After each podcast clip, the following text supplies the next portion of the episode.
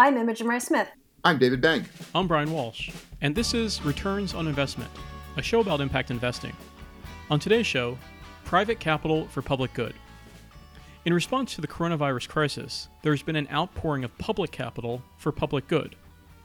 Trillions of dollars in stimulus, bailouts, liquidity, and easing represents public capital for private goods, the rescue of paychecks, companies, and markets. Investors, including some senators, are playing the markets and pocketing the profits. That's private capital for private good. Impact investing has always been about private capital for public good. So, how is it stacking up in the crisis? David, at Impact Alpha, you laid down what you call the 10x challenge. What is that? Well, Brian, 10x seems to be like the least we could do, really. Like, we've been talking about the scale of the response needed to the coronavirus, and we've seen you know the federal government for example throw you know all restraint out the window uh, and the federal reserve as well and and scale up you know relief packages you know that are in the five six seven trillion dollar range far above what was considered a bailout package back you know in the great financial crisis or something. And and and lots of money is being thrown at the coronavirus which is appropriate to the scale of the challenge. And so the question is is private capital, which is a very large amount of the capital, you know, is it coming through in the same way? What is the responsibility of private capital to the great pandemic and coming depression? That was that was the question that Impact Alpha has been trying to wrestle with, and we've been scrambling kind of frankly for morsels. So you know there's yes there are fund managers that are trying to rescue their portfolios by you know finding you know some kind of liquidity options for them. There are obviously heroic community development financial institutions we've been tracking that are you know getting loans out quickly to you know disadvantaged communities and, and underserved communities and whatnot to make sure that those businesses don't go bust you know um, to, the, to you know pos- uh, to the extent possible. You know there's all kinds of like tech impact tech types that are pivoting their portfolios to find you know not just vaccines, but you know therapeutics or or hand sanitizer or what have you, and um, you know testing and, and that sort of thing. And then there's even these social bonds like um, have been floated uh, recently, you know, in the sort of billion dollar range to kind of um, get in the public debt markets, the, the bond markets get private investors to be able to backstop the need for quick capital. So there is stuff happening, but it's not like the same kind of step change of of billions to trillions. So that would be like several orders of magnitude. 10x is one order of magnitude. So I figured like impact investing, you know, writ large, should at least get to that first order of magnitude so that it can be show that it really can go exponential, you know, as needed. And and that was the 10x challenge. Like let, let's do that first order of magnitude. And Imogen, you've always been our lovable but friendly curmudgeon who is always a, a, bit skeptical about impact investing. And I think that there's an idea out there that for, for many years that impact investing um, has been sitting at the kids' table and that the adults table is where the grown-ups uh, do real finance, real capital markets, real transactions, and impact investing is this you know smaller kind of chump change at the kids table. Uh, what do you see as uh, this this moment right now for impact investing? Is it is it a chance to demonstrate that it has a role to play and that it should be at the grown-ups table? I think, you know, I think that there are different str- strands of impact investing. The the mainstream impact investing that we talk about, the sort of the stuff that's supported by like the Ford Foundation and the GIIN and a lot of efforts like that. You know, I mean, frankly, like I don't think the grown-ups table cares what the kids are doing right now. And, you know, I, I think that the problem in part is that kind of to what um, David was saying, like the scale of the problem is so large and the amount of money that we're talking about is so large.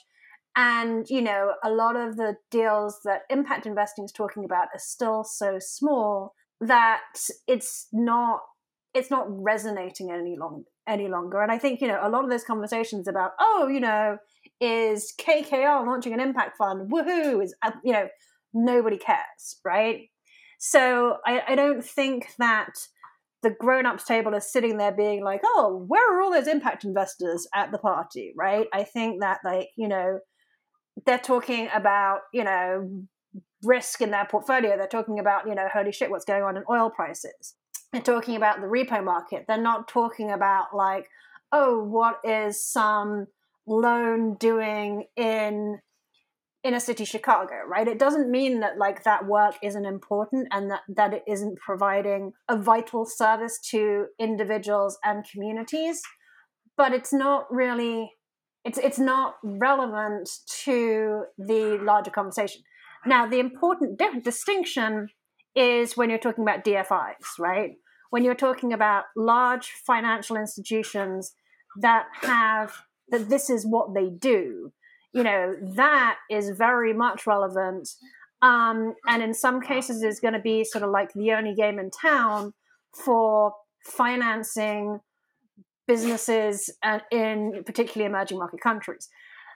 The problem in part is that historically there hasn't been any, like, that is not, institutional investing community has no idea what those people do for the most part, right? It's not, they don't spend a lot of, there isn't a lot of interconnectivity between those conversations.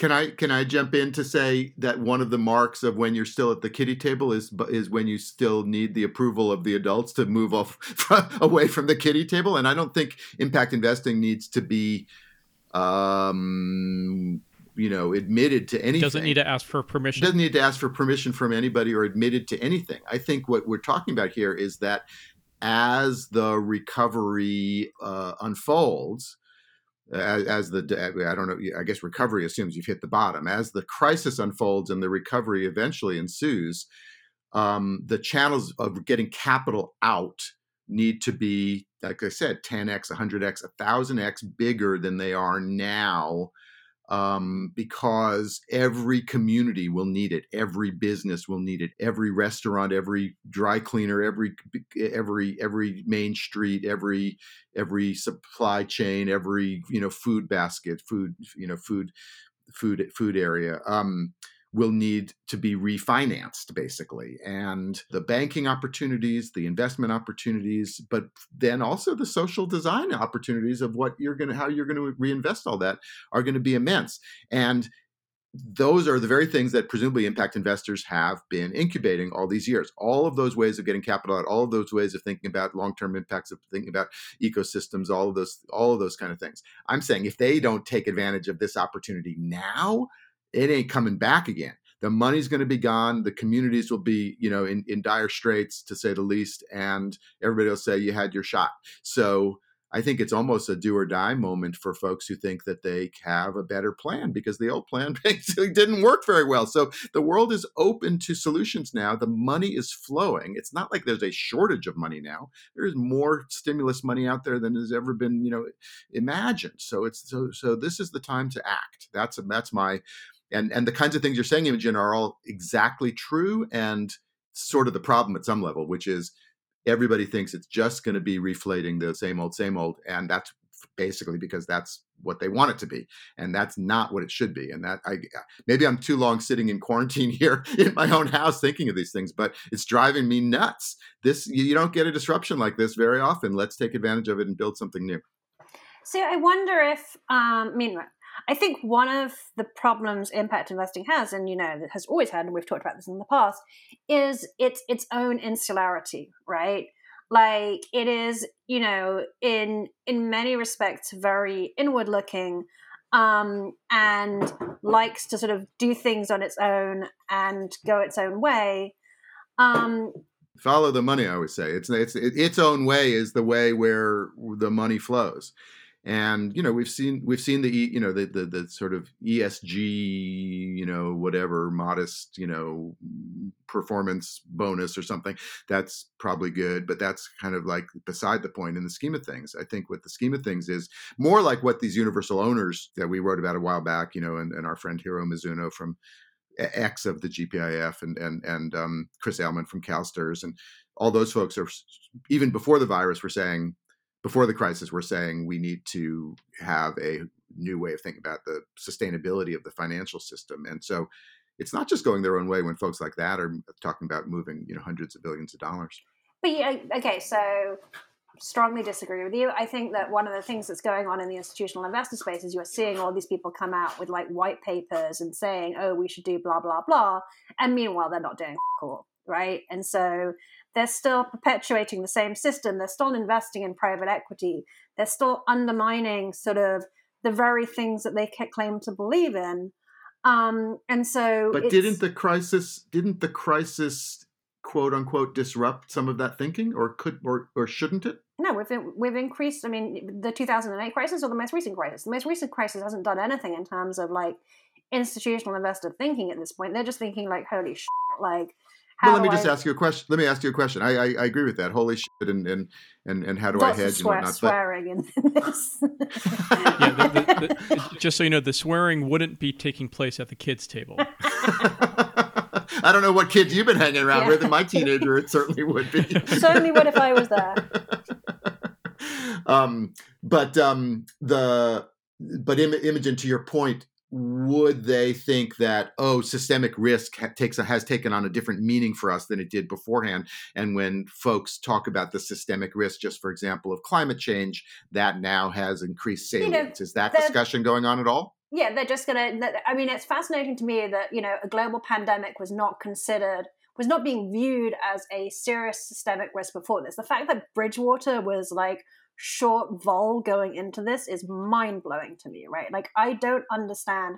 If your job is to be a risk explain manager, that to our listeners, as I always say when when I don't understand something. So Bridgewater, you know, there was this whole thing with like risk parity, which is an investment strategy blowing up going into this crisis. And basically, they had not factored in the impact that the coronavirus might have on their investment strategies. So Bridgewater, which is you know the the largest hedge fund, very highly regarded fund run by a guy called Ray Dalio, you know, lost a ton, to give you the technical term, of money going into this crisis. And the reason was is that they did not think that there was going to be they didn't think there's going to be a huge downturn. They didn't think there's going to be a huge amount of market volatility.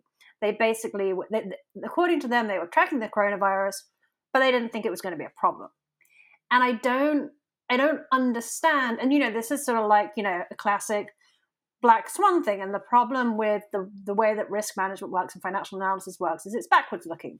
So because you know very simplistically because every other global health crisis or potentially global health crisis in recent memory has not had a financial impact you know, or serious financial impact. So SARS did not have a serious global financial impact. It certainly didn't have an impact on the US.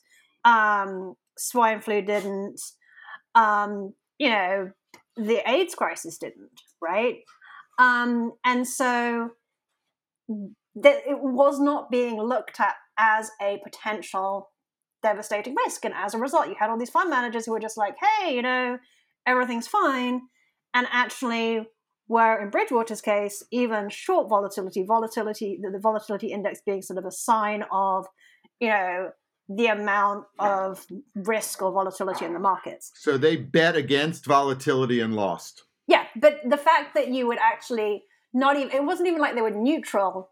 They literally, and then, and then Ray Dalio was like, you know, hey, you know, I mean, it was kind of like, you know, the, the Bernie Sanders or the Jeremy Corbyn, we had all the right policy. Everyone agreed with our policies. They just didn't vote for us. He was like, you know, my risk, our risk systems worked. We just lost money. And so, you know, what will now happen is yes, they'll be like, oh, we should consider this to be a risk. But that doesn't mean, and again, you know, like CalPERS took off, and, you know, institutional investor actually did a very good job on this. Um, CalPERS took off, they had a hedge strategy on um, post 2008 and they took it off. I can't remember exactly when, but within the last 12 months, um, because they didn't like paying for it. And then, you know, the world blew up, and one of their board members was like, Oh, how's that risk strategy working out? Um, well, that's why I pay my earthquake insurance every year out here in California because I assume the year I don't pay it, that's when the earthquake will hit. so we'll so know that, if there that. is an earthquake that, that you have you paying it. But yeah, so are they going to look at global risk differently? Yes. Are they going to you know, address the fundamental underlying problems? No, right? Um, and that's you know, oh, but that's okay, that's okay. Issue. So risk was only one of my four arguments. Okay. Um, eh, that uh, you want to hear the other three? Sure. Risk, risk, you've blown out of the water. The other three is that the social. People have been saying this. That you know, it's sort of the moment for the S in ESG to, to rise um, and and its socials moment because now all the social needs are so clear and apparent and everybody will pay attention to them. And, and Morgan Stanley actually took this as a um, uh, a signal that costs, you know, labor costs would go up because basically people, workers would be demanding more benefits and, and, and wages. And of course, that's a drag on on earnings at some level. So there was sort of a watch out for the earnings of anybody that might have to pay their workers more. Um, but it, it, from the other point of view, it was get ahead of that and you and pay your workers and and treat them well and build a good company with good benefits in the new world could be valued well right because actually the world that's what the world kind of needs so um so so that as this new social contract and that could be institutionalized because that maybe they won't do it on their own but it could be institutionalized so for example by a new uh, administration, for example, just for take one example in the in the United States, and in a kind of um, way that uh, rewards companies that help uh, rebuild from the uh, crisis by employing folks. So that was another idea: forge a new social contract. So um, then, you you want to tell me you want me to tell you why you're wrong on that one when it comes to that one I can almost write your script for for myself. the third one was well wait wait now let's let's just take that though why, why Imogen why why is he wrong uh, why are uh, companies not going to build a new social contract in light of the coronavirus crisis, where they will recognize that their human capital should be an asset to their business and that they should invest in uh, worker protection, you know, paid sick leave, better wages, things like that to to invest in this asset? Why why will that not because that not become the American model of contract? The American model of capitalism capitalism believes that the business of corporations is to make money for their shareholders. And I thought we got rid that, of shareholder primacy, and we're now we're into stakeholder capitalism. Yeah, that's what you think, but you're wrong.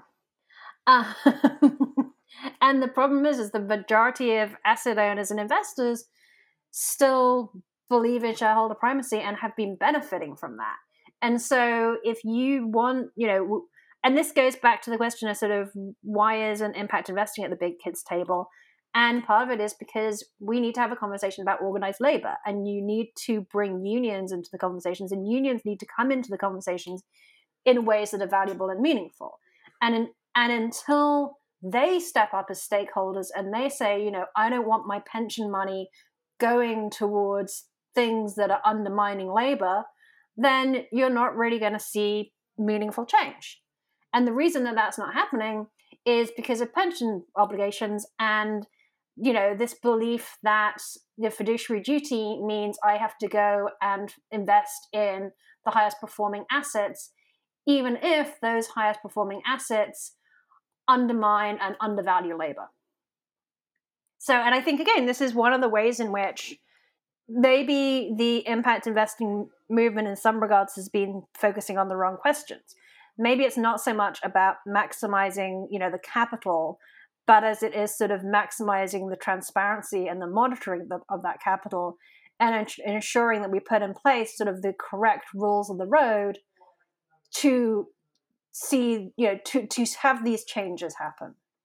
Correct rules of the road i couldn't agree with more. Like for example um, even a republican may, may not have this right so it bears some checking but um, josh hawley from missouri um, young up and coming republican is is is calling for uh, the government in effect paying eh, like 80% of the wages of of the workers um, so the rules of the road i think are up for grabs so i, I agree with you that it's it's it's going to require some uh, mandates in in this case um, uh, at least some some tax policy of, of some sort so yeah, I, I mean, I think, but I think I have another one. I know, I know. I think I know what your next one is. But go ahead.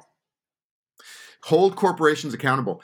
That in effect, corporate uh, goes back to the stakeholder thing, which as uh, and you're completely right again at, in terms of the emptiness at some level of that business roundtable um, pledge last year. However, as a as a as a as a journalist, we've been making great hay with it because you, you have it in writing and signed by 181 CEOs, and they say things like, you know, we're gonna like do well by our our workers, we're gonna do well by communities, we're gonna do well by our suppliers, for example, and you have just as we're going into right now the um, annual meeting season and and shareholder resolutions and whatnot, and you're gonna have asset managers uh, hopefully asset owners, as I've mentioned, universal owners and others, asset owners holding asset managers accountable to holding corporations accountable. So in this, it's a new day for shareholder democracy and corporations now being stakeholder entities. Um, you know you can mobilize all that corporate power for uh, uh, for public good as well. What do you think, Imogen? So well, wait, just just on on, on that piece, though, David. Is let me let me jump in. Uh, that is in a, in a, a, compelling case has been made uh, uh, about the Business Roundtable statement on the this idea of stakeholder capitalism. That it in fact it's a part of a broader battle, if you will, between management and and, and shareholders and, and, and boards, and that you're effectively um, it's a it's a power grab by CEOs to say, well, we're going to determine what's in the best interest of these different stakeholders, and so give us that leeway uh, to uh, make those trade offs and make those decisions and it's actually against shareholders. I agree, Brian. We, we made, I mean, that was the, the criticism of it. But the question now, and it's the same question I had to Imogen before, is doesn't the crisis change that? Doesn't, haven't stakeholders, for example, just become that much more, you know, essential to any, to any enterprise? And to the extent that we don't at least make the case that it has changed it, I think then we will slip back into sort of status quo, you know, all too quickly. So I have mixed views on shareholder engagement. Um, I used to be fairly negative on it because, you know, I think we've been sitting around having these nice chats for 40 years and it's hard to see that really much has come out of it, right? Um, and, you know, when you look at proxy and even stuff like, I mean, frankly, you know, all the efforts around, um, you know, the, the climate change, carbon disclosure, two degree scenario analysis, you know, in a very you know, real way, it's not really moving the needle in terms of what these companies are doing. You know, Enron's still turning around, so uh, Exxon is t- still turning around and you know telling shareholders yeah. to get lost. Um, and you know, if PERS and STRS aren't going to divest from fossil fuels, then they can you know sit around and have these chats as long as they want.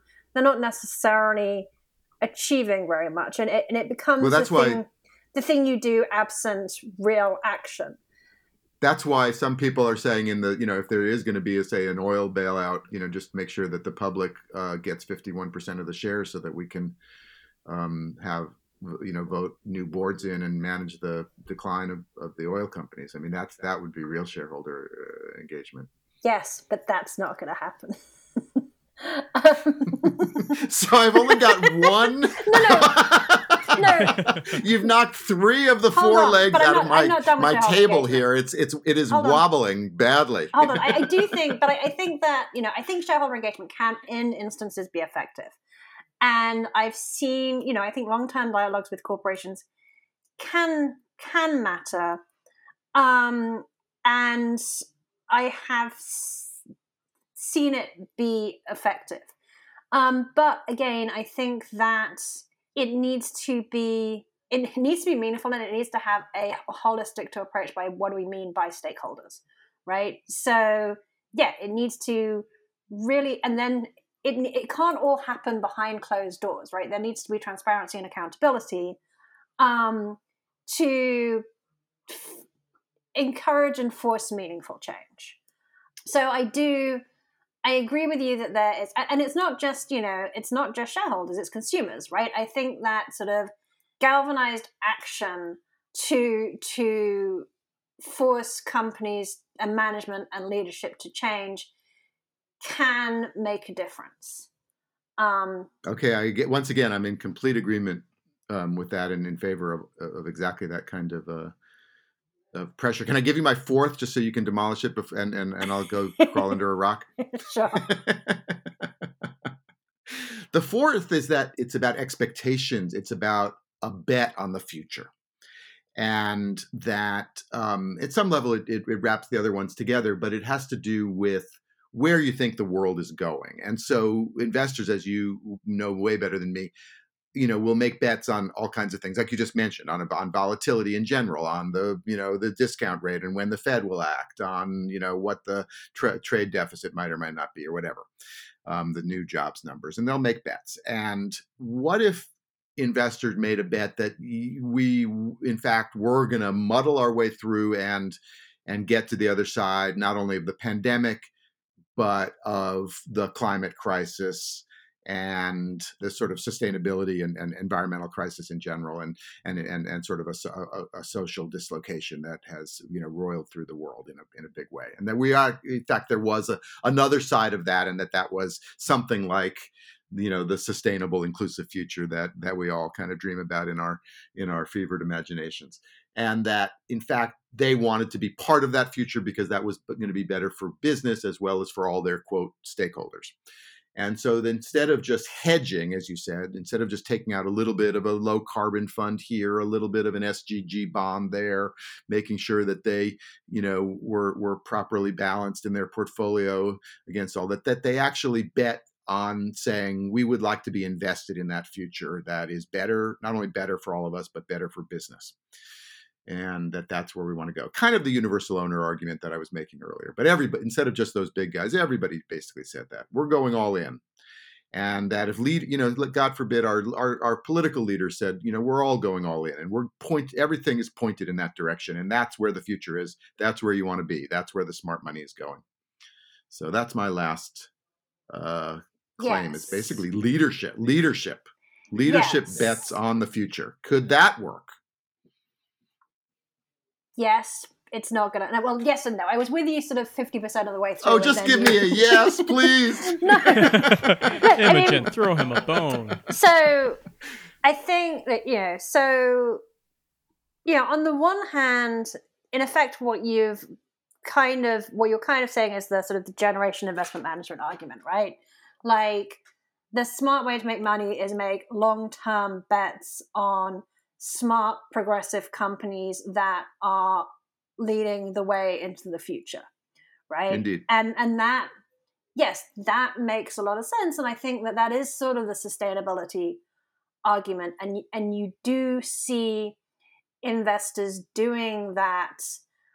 The problem is a couple of things. One, um, the problem is a large problem is indexing, right? That because I'm a universal owner, I just own everything. I'm not making. I'm just making a bet on the economy. I'm not. I'm not leaning into, you know, one company or another.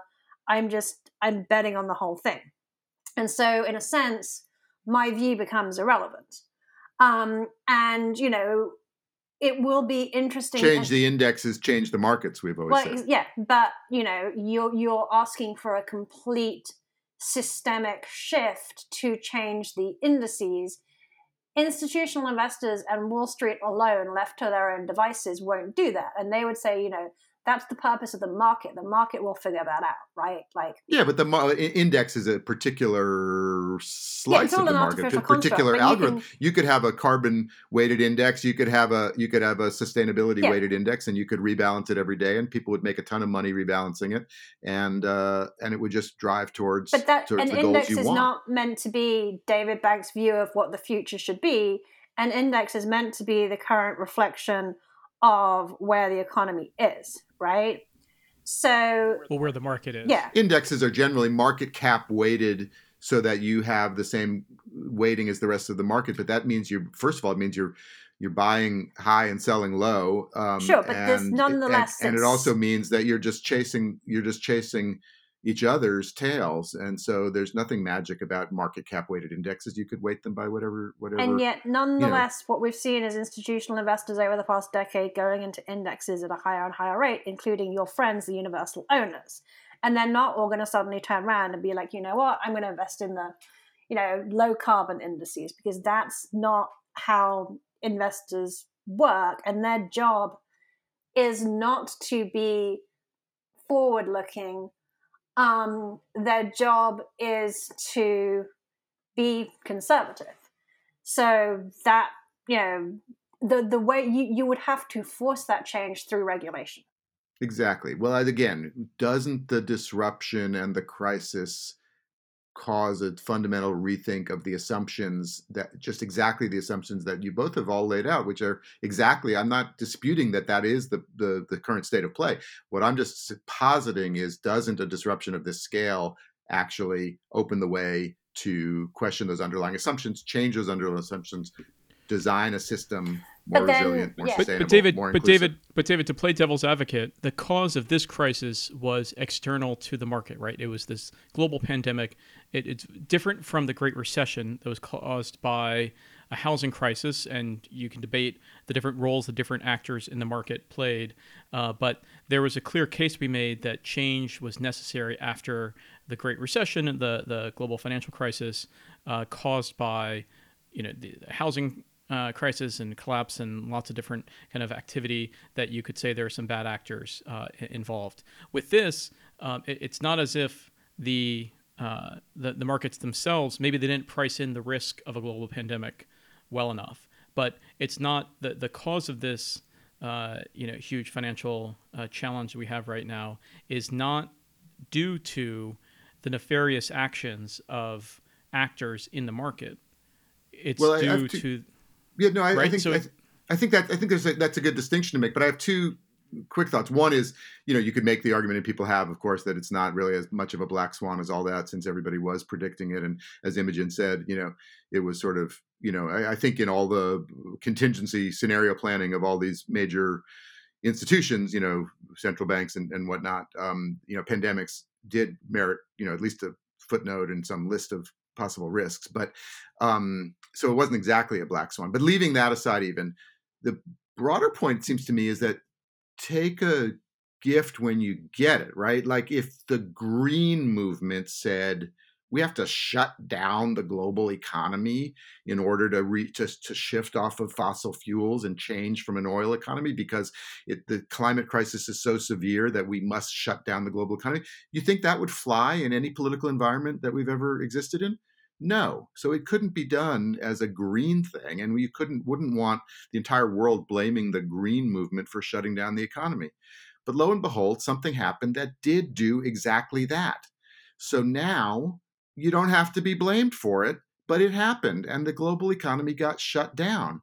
So take that moment and put into place the plans that you had for the other side and go and run like hell while the window is open for that brief second before it slams shut again from from old thinking.